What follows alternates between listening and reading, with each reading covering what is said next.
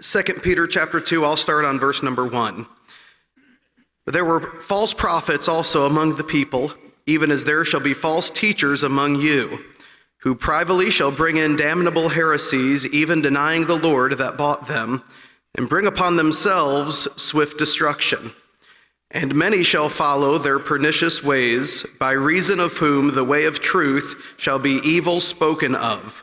And through covetousness shall they, with feigned words, make merchandise of you, whose judgment now of a long time lingereth not, and their damnation slumbereth not.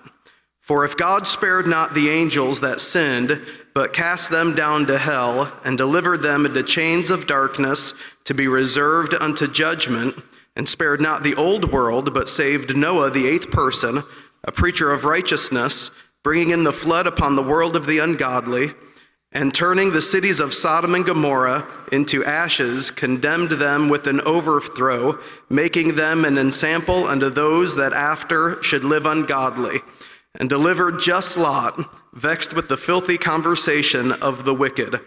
For that righteous man dwelling among them, in seeing and hearing, vexed his righteous soul from day to day with their unlawful deeds. Let's read verse 9 together. The Lord knoweth how to deliver the godly out of temptations, and to reserve the unjust unto the day of judgment to be punished. The time of the writing, the Apostle Peter is an aged man. He knows that he's going to depart shortly. God told him he would not, Jesus told him, you would not die when you're young, but when you're old. I think it's one of the reasons why he could sleep in the prison whenever his his pastor James got killed. Uh, James, the, the, the, the uh, James, the brother of John, who was the pastor in the church, primarily the church of Jerusalem. Whenever Herod beheaded him and they arrested Peter, uh, and they were praying in Rhoda's house, or Rhoda and, and John Mark's mother's house, they were praying there for him to get released. Why he could sleep so well? Because he knew he was still young. he wasn't going to be, he wasn't going home then. He wasn't going to be died then, because God told him, when you're old, Jesus said, someone's going to gird you and they're going to take you and you're going to die on their terms, not your own. Well, he's an older man at this time and he writes the book of Second Peter. It's hard for me to believe this guy did not have formal education, but he did have the inspiration of the Holy Spirit of God. He was a fisherman, but a guy who knew God, knew the Old Testament, understood how God thought. Of course, he spent three and a half years with Jesus, God in the flesh and he learned well, and God had used him. He did not uh, have Nathaniel or Bartholomew write books of the Bible, but Peter did. When it came time to preach at Pentecost, it was Peter. It was not Thomas. It was not Simon the Zealot. It was Peter. And sometimes God uses people for reasons only God knows. And He puts people in, in the body as He would will. Well, it'd be a good idea if all of us were satisfied where God put us was talking to folks who are interested in joining the church and going to new members class. And I was thinking about this today. It's just uh, uh, when we get when you join a church, you're identifying with Jesus Christ. You're identifying with His body.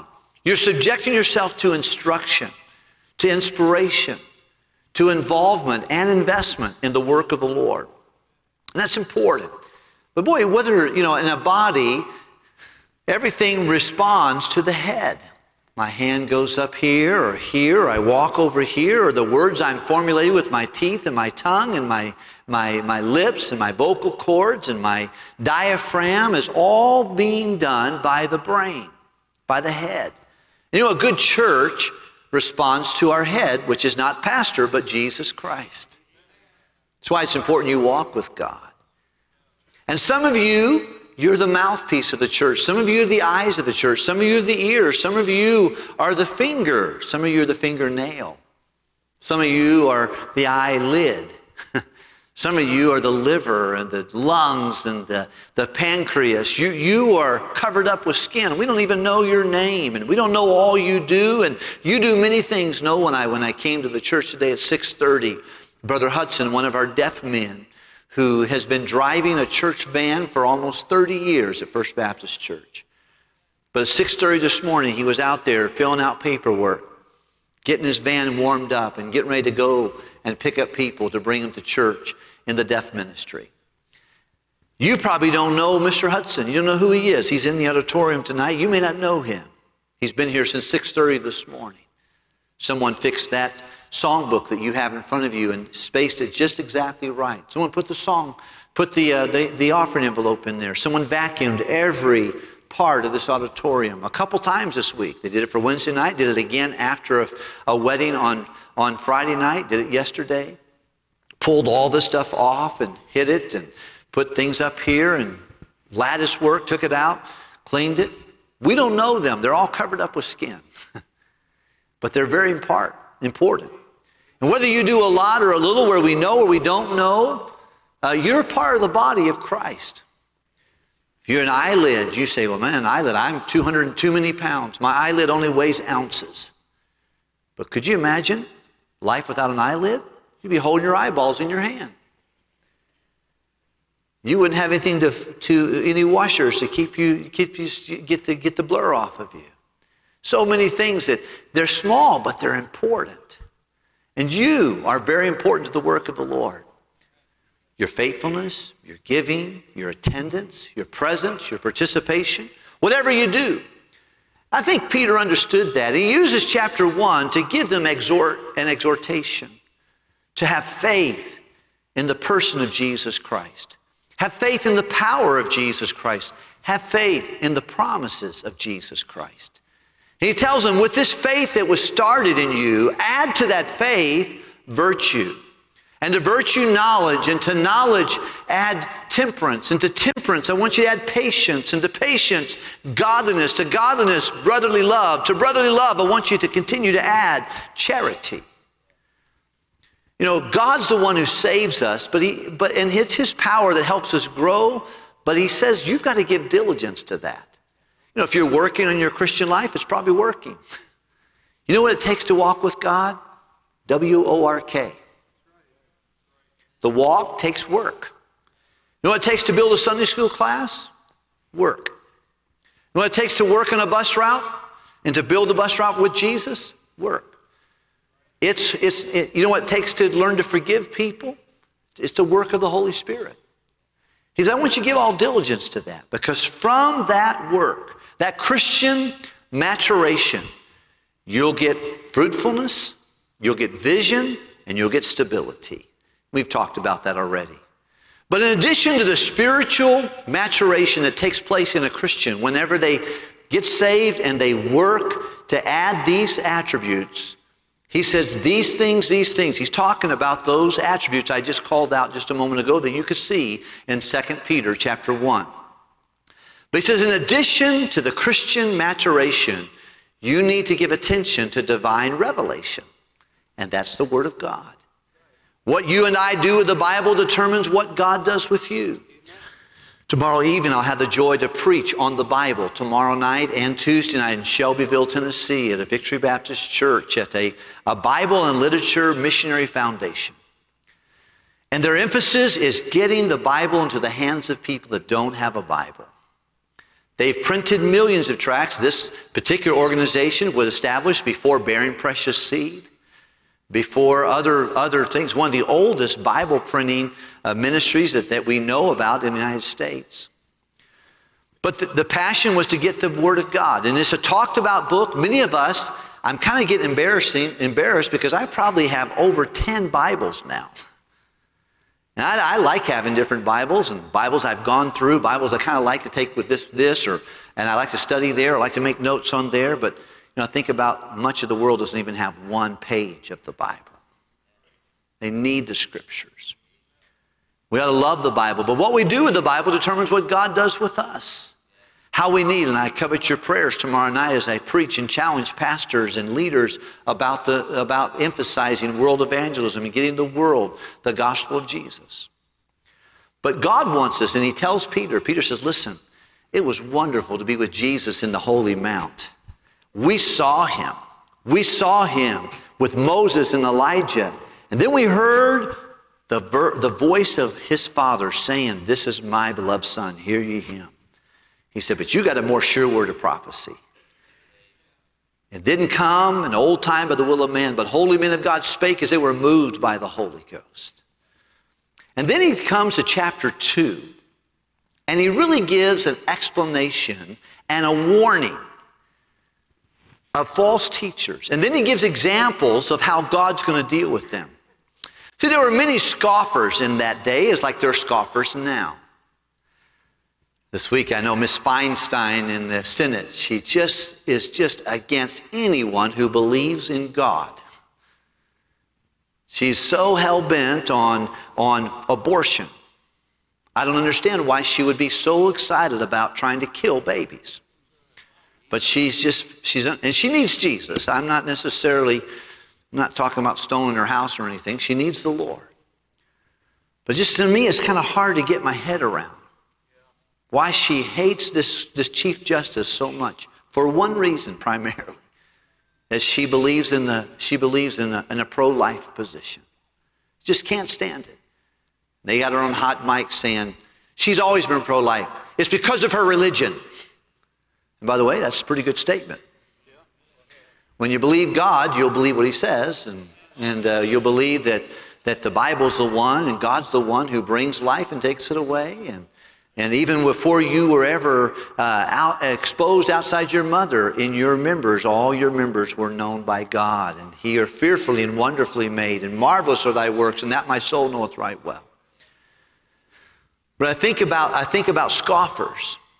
You know, scoffers can laugh their way into hell, but they can't laugh their way out of it. They can make fun and, and, fo- and folks, and of course, Saul was one of those guys who turned into the Apostle Paul. And some of the people that laugh the loudest become some of the greatest Christians. Think of old Carl Hatch. He's been with the Lord a long time, and old Carl Hatch, he was, uh, he was rough, but he had a Christian neighbor and he would cuss him. He would get mad at him. He would, get, he would yell at him. When he would say, Carl, how about you? You know about Jesus? And he would get upset with him. He didn't invite him to church. He would just, he said, he said about that guy, he kept coming back with love. He said, that old guy just kept coming back to me with love. And love broke through to that hardened, hardened heart. And that guy became one of the greatest soul winners of all time. He would embarrass the fire of you. You know, he'd, he'd go into Cracker Barrel. He won someone in Cracker Barrel, and the guy said, the owner wants you. He goes, so he go to Cracker Barrel. He said, I need to have that microphone. I got permission from the owner. All right, folks, we're glad you're here eating a Cracker Barrel, but I want to tell you about how you can know for sure you can avoid hell. you know, and people are like, really? You sure you have permission from the boss? Yeah, I have permission from the boss. He'd go to the airport and start slinging tracts underneath all the stalls, you know, and in, in there. And just start slinging them out there and putting them out there for people to read. And he was a very aggressive soul winner, but he was one because him. He was a scoffer, but came to be uh, know Christ as a Savior. But Peter now warns us of false prophets and teachers. Because doctrine determines destiny. Would you say it again with me? Doctrine determines what you believe determines where you're gonna, what you're going to do, where you're going to go, how you're going to end up. And I don't care what you believe about. And many people say, well, we believe the same, we just practice differently. Well, I'm telling you, your doctrine determines your practice too. I think those things line up. But he's challenging the people here that he's writing to, and, and people that are getting ready to go into eternity, when they talk, you want to listen. They may not be the name E.F. Hudson, but you want to listen. And Peter is on the, in the last stage of his life, and he has important things to say. He says, Listen, let me talk to you about your Christian maturation. Let me talk to you about divine revelation. Let me talk to you about possible uh, bad doctrine. Let's look at it real quickly, and I'm just going to take a few moments. I know what time we have, and I'm going to watch your time go by. I'm just joking. Verse number one, but there were false prophets also among the people, even as there were, there shall be false prophets among you. By the way, it's going to be in your in your sphere of influence. Sometimes they they show up inside the church, sometimes outside the church, sometimes in the radio, sometimes on television, sometimes in, in Bible colleges. They false prophets come through, false teachers, who privily, privately shall bring damnable heresies even denying the Lord which bought them, that bought them, and bring upon themselves swift destruction. Just a quick thought here. The Calvinists sometimes would struggle with this particular concept here. He said, look, even the false teachers who are damned to the lake of fire their sins were paid for. Because Jesus is not just the payment for our sins, but the sins for the whole world. He said these, these false teachers that are on their way to an eternity without God, their sins were paid for. They were bought, but they not accepted the gift of eternal life. I think that's a great concept to consider. Verse number two. The Bible says, And many shall follow their pernicious, or tricky, or uh, deceitful ways, by reason of whom they, the way of truth shall be evil spoken of. He said, he said they, they're going to follow in that pathway. And anytime you have a false doctrine, there's two things you got to consider. Number one, the victims and the villains. You have people that are, that are propagating falsehood and they know it's wrong. Most people are villains. They're deceived. They don't know what they believe. They don't know. Uh, that they're, they're caught up in it. By the way, that's where you want to be gracious with people. I think Jesus was very strong with the Pharisees. You'll see him. He'll say, You vipers, you generation of vipers, you whited sepulchres. To the leaders who were villains, he was strong. To those who were victims, he was very gracious, was kind to them and careful with them because they're weak and they needed a shepherd. He said they fainted like a sheep having no shepherd. They have no one, no one to help them. And we see here that some folks will follow the pernicious ways and uh, they'll, they'll, they'll ignore the truth and take a lie. Isn't it amazing in our society today that wrong is right and right is wrong? you say something that just seemed to me as clear as the day. We can just understand it like we can understand the nose in our face. But to, un, to ungodly people, that sounds like we just now, uh, we just can't believe it. Can't believe you would say that. Can't believe you'd believe that way. You are so crazy. Even just talking about the creation of the world that God created. They just think, are, are you nuts? You don't believe in evolution? Boy, right is wrong, wrong is right. Look at verse number three. The Bible says, and, and through covetousness shall they, with feigned words or fake words or not sincere, make merchandise of you. Usually money's in the middle.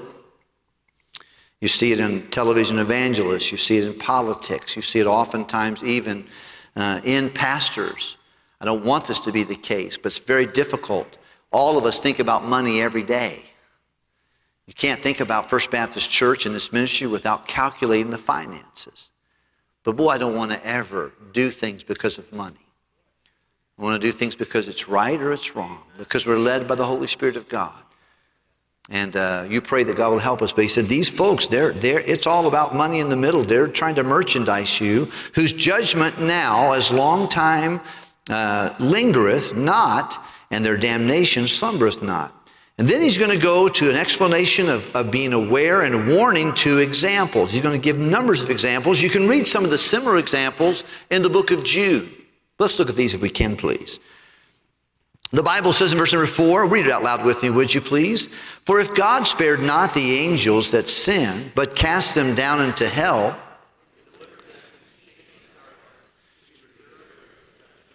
Okay, so uh, the Bible teaches that He created the angelic beings, and at least a third of them sinned, following Lucifer. And if God's going to deal with angels, He'll deal with us. He said, if He didn't spare the angels of sin, but reserved them for eternal damnation, then He's, he's a God of justice. Look at the next thing real quickly, because once again, Peter is going to say in chapter 3, verse 9, that there'll be many scoffers saying, You've said he's coming back many, many times. That's where he'll come to say, Hey, God is not slack concerning his promise. As some men count slackness, but he's long suffering, not willing that any would perish, but that all would come to repentance. He's going to share that a little bit here in this passage. Let's continue, verse number five. And he spared not the old world, but saved Noah in the eighth person. The preacher of righteousness, the only time we hear that in the Bible is in this terms bringing the flood upon the world of the ungodly. He's going to use another example, the angels. He dealt with the angels, and he dealt with the world. If we can go back to Genesis chapter 6, we'll see that the thoughts of men were evil continually. It was getting sick. And God had thought about just, I'm just gonna, I'm just gonna wipe out the human race and start over again. But Noah found Grace in the eyes of the Lord. And when God in judgment, he remembered mercy. By the way, you might be somebody that you feel like, you know what, I've crossed a line. I've, some folks think they blaspheme the Holy Spirit, they curse God, or some people think they've just gone too far into sin. Let me just tell you, God can save you to the uttermost and to the guttermost. God is in this, in this grace sharing business. And where sin abounded, grace did much more abound.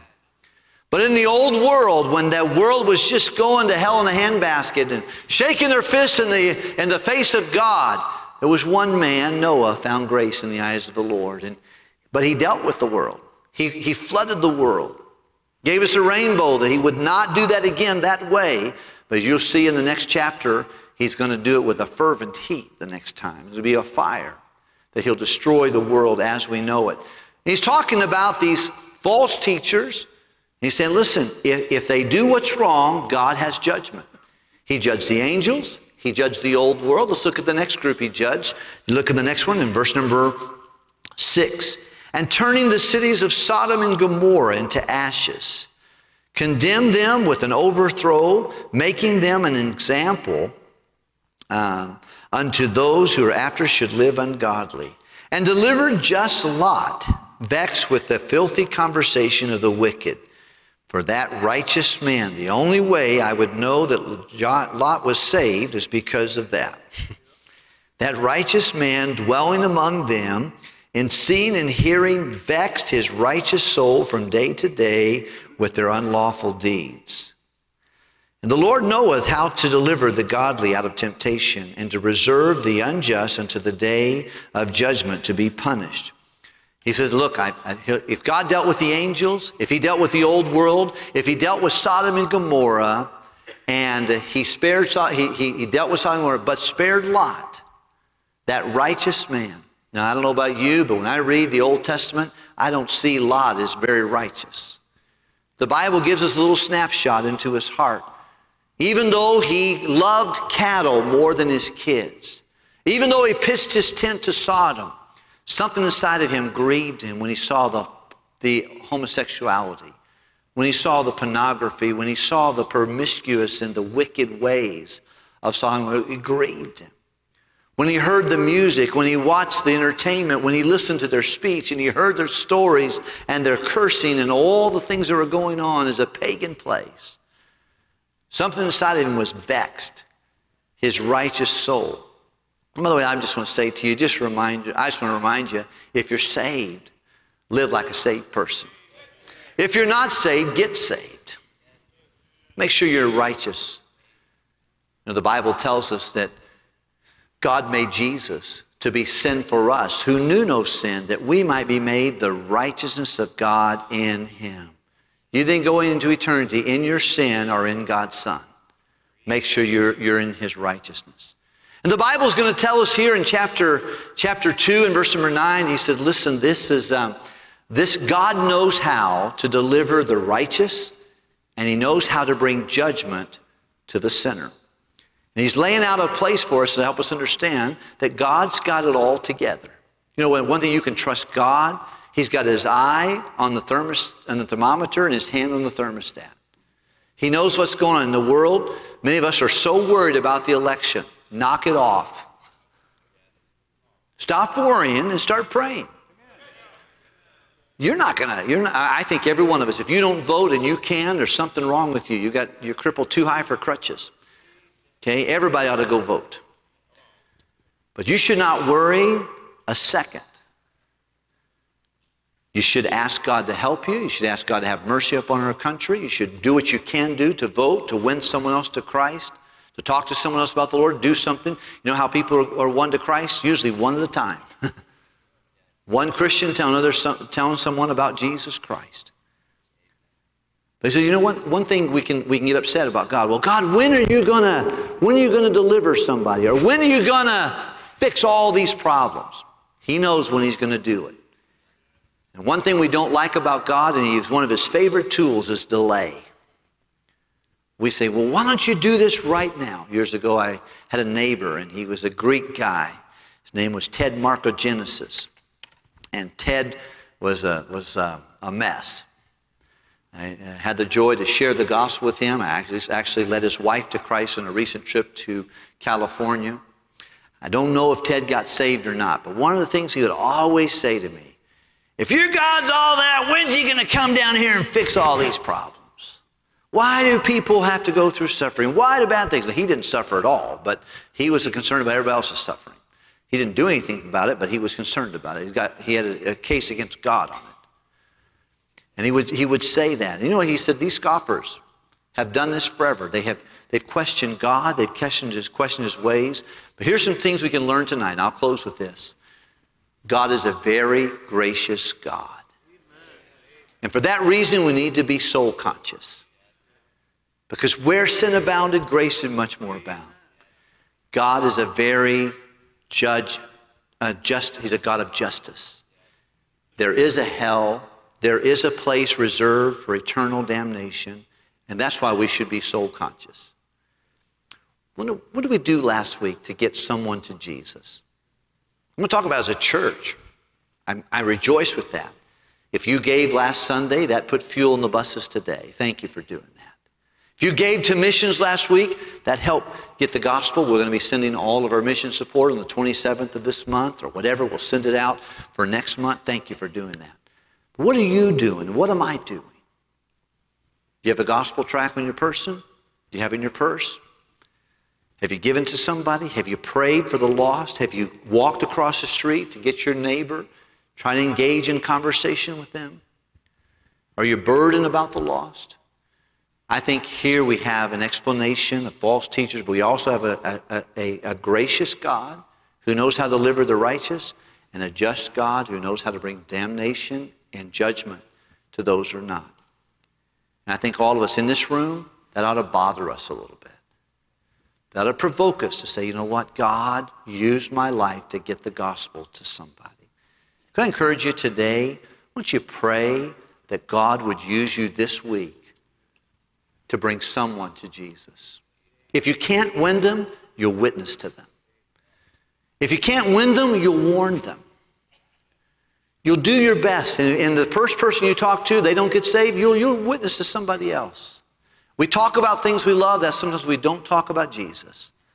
Why don't you ask God? Say, God, if you're a God that's a God of judgment and a God of grace, then both of those should motivate us to be servants of soul winning.